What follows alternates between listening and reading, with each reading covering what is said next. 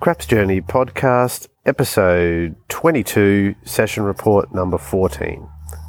Back at Treasury Casino in Brisbane with a $200 buy in, straight out on the left side on a half table. Just two players, myself and an older Asian guy with his wife at stick left too.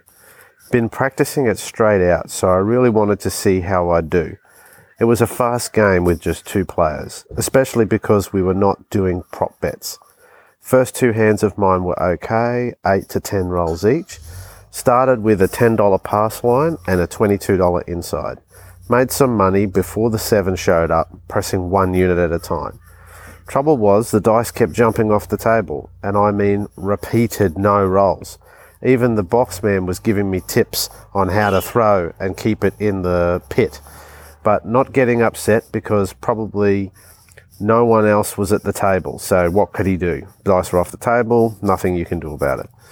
I got so sick of it that I lobbed a bit harder one on one throw and landed on an angled edge at the bottom of the diamond and one dice all jumped all the way back into the dice bowl at the at the box man um, and it, it was a, a terrible terrible roll I jokingly said, same dice. How could you find the dice in the, in the mix of five? Everyone had a little chuckle.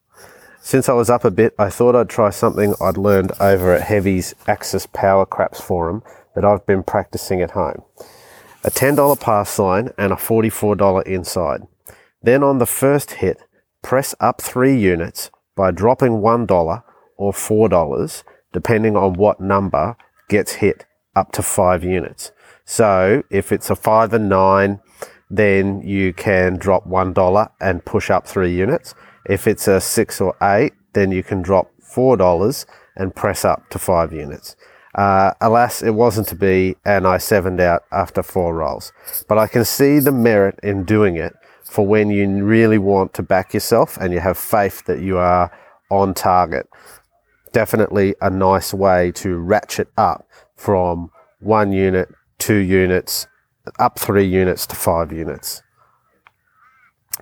I tried to recover a bit, but my time was up. Uh, I just couldn't make it happen and I needed more time. Uh, and evidently, I need way more practice. I should have moved to stick left one and asked the other guy to move over a bit. Uh, I find straight out very hard on a 12 foot table. I really need some advice, so I'll, I'll take a video and maybe someone can see where I can improve. I coloured out at $159 minus $41 in 45 minutes. End of session report.